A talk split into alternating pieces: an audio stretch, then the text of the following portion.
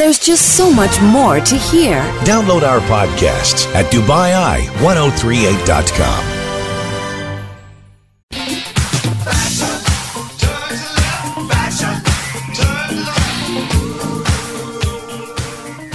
Yes, even fashion is being featured this year at the festival. And to tell you more about this, we've got the lovely Hafsa Lodi joining us in the studio right now. Welcome to the studio, Hafsa. Um, so you've covered fashion in the region for a decade, I, I believe. Um, you're a seamstress as well, a, de- a designer too. Part time, yes. Part time designer. Um, and you can also now add published author to your credentials as well. Yes, it's so exciting. So, um, your non-fiction book is titled "Modesty: A Fashion Paradox," and it's launching at the Emirates Lit Fest on Friday, the seventh, at six o'clock. Um, you won't be alone in launching that, will you? Either? No, I won't. So, who are you going to be speaking to as So well? I'm very excited that uh, the hijabi model on the cover of the book, Mariah Idrisi, will be joining me, as well as Ghizlan Guenez, the CEO and founder of The Modist, which is a Dubai headquartered luxury modest fashion website. Okay. Thank you very much for letting us know. So, Ghizlan Guenez, Mariah Idrisi, and yourself are going to be talking about modesty, a fashion paradox. And I think the first thing that I want to talk to you about is is you. Um, I think one of the most interesting things about that that comes up at the festival is you meet all of these authors, some that you may never have heard of before, some you're really familiar with, but there's always the origin story of your heroes Always. that comes up. And I also sometimes feel incredibly nosy, I suppose. It's like, tell me about yourself. Yeah. Who are you? How did you get this idea? You know, but what- it is genuinely interesting. Yeah, it's, it's, you know, why did this um, geneticist become a geneticist, or why did this writer become this best-selling author? Like, how how did that happen, and where was the seed of inspiration sown for you? So I sown good pun. I never imagined I'd be um, an author of a fashion related book. I always enjoyed fashion. I think at the age of seven, I started taking sewing lessons while living in Texas in the states. Um, so we would go to this lady's garage, about five or six of us, and I sewed everything from male boxer shorts to a teepee. Teepee tent, so it was uh, it was a lot of fun. Um, I used to I kind of stopped for a while, but then um, started sewing dresses and started doing embroidery and beadwork, and I've always really enjoyed it. I've had to take a bit of it's taken a bit of a backseat since I had a baby. There's no more time for that now. Um, but then journalism, uh, I studied journalism in university. I never really thought I'd be a fashion journalist. I was more interested in these issues about community and religion and women's issues. Um, so that's kind of where my two worlds collided with this book and this topic, modesty, a fashion paradox.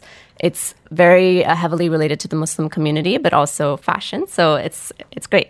Yeah, and I think that's the most important point to make here for anybody listening is this this book yeah, is about fashion. It's not a pretty like cof- coffee table book at all. There is a lot of content and a lot being discussed in this book. I mean, it has beautiful images, obviously. Um, the lovely Mariah Idrisi on the front cover is just a stunning picture to behold. Yes. Um, but I, I, I want to talk later about the paradox idea of this because we don't have time to go into it right now. Um, but what did you want to achieve with this book? Why did you write it? I think um, to kind of shatter a lot of the stereotypes about modest fashion, especially in the West.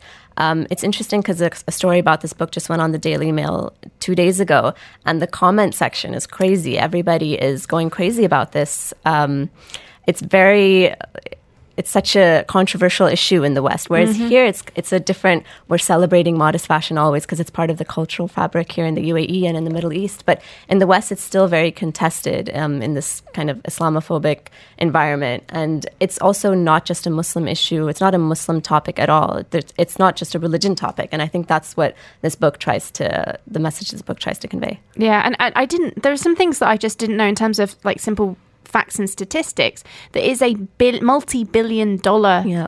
industry. Yeah, it's um, a, this report uh, about the state of the Islamic economy report by Reuters and Dinar Standard. They've uh, estimated that by 2021, Muslim consumer spending worldwide will reach 368 billion US dollars, which is a 51% increase from 2015. And by 2050, the Muslim population is supposed to be 30% of the whole world. So this is kind of what these, this is where this modest fashion movement is kind of coming from. Brands are targeting this Yeah. Muslim and Middle Eastern spending power, which is why it's been kind of catapulted into the mainstream. because it is quite a controversial um, topic, isn't it? It is, What have you found and what has surprised you researching this book?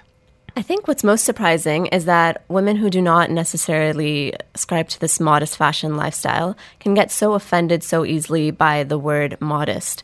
Um, when Marks and Spencer started selling hijabs um, in their store, there was a huge boycott of Marks and Spencer, and it's interesting because these stores are only catering to a specific community of shoppers who historically have been underserved in the industry, and nobody is preaching modesty for all women. Nobody is saying everybody must cover up. It's just a different option for women who can choose what to wear. Um, so it's interesting to see that so many women are offended and taken aback by the word modesty. A lot have said that you shouldn't call it modest fashion, you should call it something else. But what should it be called? It's um, modest, conservative, covered up. All of these words may may be offensive to these women for some reason. So that's that's been interesting to learn how controversial an issue it is, especially when the hijab is involved, because hijabs have become such a loaded political symbol in the West, and it's very interesting to see how people are reacting so passionately about it on both sides. Did this surprise you, Yvette? Um, yeah, and I guess part of it is having lived here for for so long, um, and and I it's not until you actually go go back to Europe or whatever that you, that you realise how your impressions and ideas have been coloured by by living here. Um, and I, yeah, I, I think it's great seeing that look in mainstream shops. And and that's maybe a slightly personal thing because as you get older, maybe the idea of modest fashion actually becomes more appealing, or whatever religion you are. Um, and I love seeing all those dresses in the shops with with sleeves and so on. So it just it's a normal part of fashion, really. I think, and if you've lived here, it's what you're used to seeing. Yeah, exactly. And they're not necessarily targeting this region or um, Middle Eastern culture. I mean, some of these dresses are Victorian inspired. They're high necklines, the tiered ruffles. They're beautiful. They're not religious garments at They all. are gorgeous. Yeah. Um, but also, we, we've spoken a lot about kind of the negative reaction to this um, in the West. But also, I think it's becoming increasingly popular to cover up as, as a feminist choice, isn't it? Yeah, it is. And I think this is because for so many years we've been fed this image from Hollywood and the mainstream fashion and entertainment industry that the more skin you show, the more attractive you are. Or, you know, you look hotter the more scantily clad you are. These are um, celebrities like Madonna and Kim Kardashian. They've kind of helped fuel this image of attractiveness in the mainstream media. And not all women are comfortable with that, whether they're religious, whether they're not. It's not um, something that every woman wants to do, is put her body on display for, you know, for the world to see. And so there's been this gradual shift in the mainstream fashion and entertainment industries towards more covered up clothing. And I don't mean covered up head to toe, I just mean less plunging necklines, longer hems. Um, More choice. yeah, more choice. Yeah. And it's interesting because it's really it, it really is affecting the mainstream industry. In 2017, there was a Jimmy Choo ad that showed Cara Delevingne walking down the street wearing a red um, mini dress and Jimmy Choo boots. So this was a, a campaign for their collection, and she's walking down the street being catcalled. And so, and she's making the whole experience look glamorous and fun. And this is kind of an image that the mainstream media has pushed. Um, but this ad was pulled by the brand because it was criticized for being sexist and it's it's good to see that these you know these big brands are waking up to this um, this alternative message sorry of showcasing fashion and I think that that ad is problematic on many levels.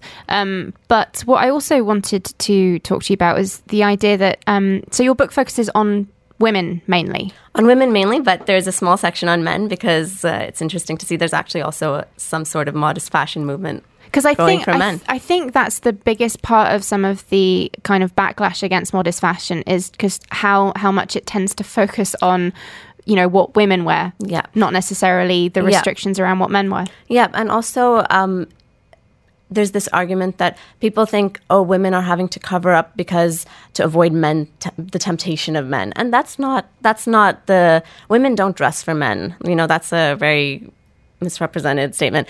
Women dress for themselves, and I think they're especially non-religious women who are turning to modest fashion. They just like the comfort and protection it offers. And this isn't protection from men, from the looks of men. It's protection from these societal beliefs that you have to show your skin in order to be attractive. And it's these societal pressures that define a certain sort of beauty. So it's it's really not about men. But yes, there is. Um, it's interesting.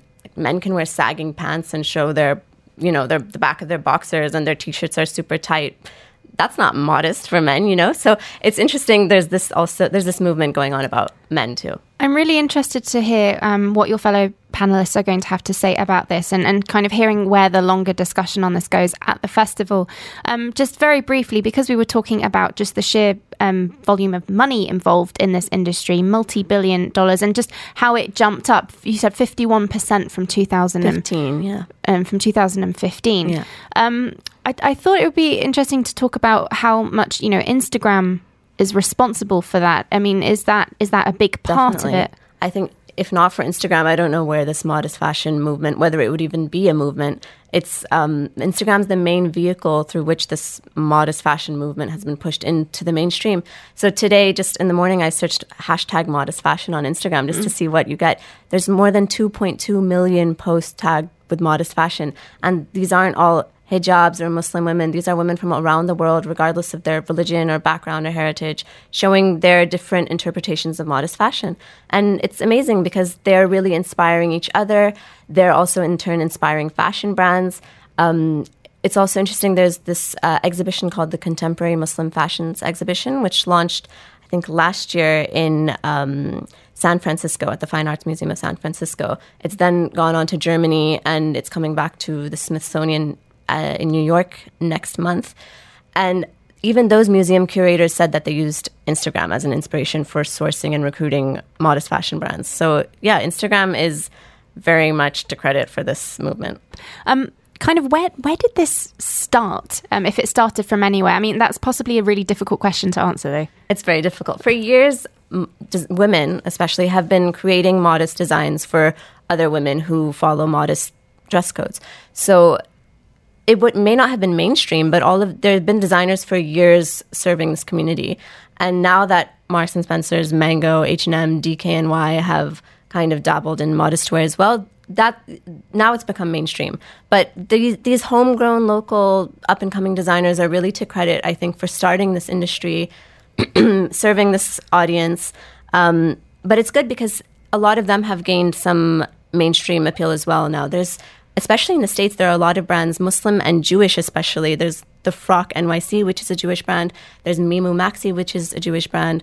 There's um, Abaya, Addict. Um, there's one called Verona, which is based in Florida. They landed at Macy's and now ASOS.com in the UK. So it's it's great. A lot of them are getting a lot more coverage now, but also a lot of them are kind of slipping off the radar because they can't compete with these mainstream brands, which is kind of a shame. It's an industry that they help build, but it's an industry that isn't really supporting them anymore. Thank you so much for joining us.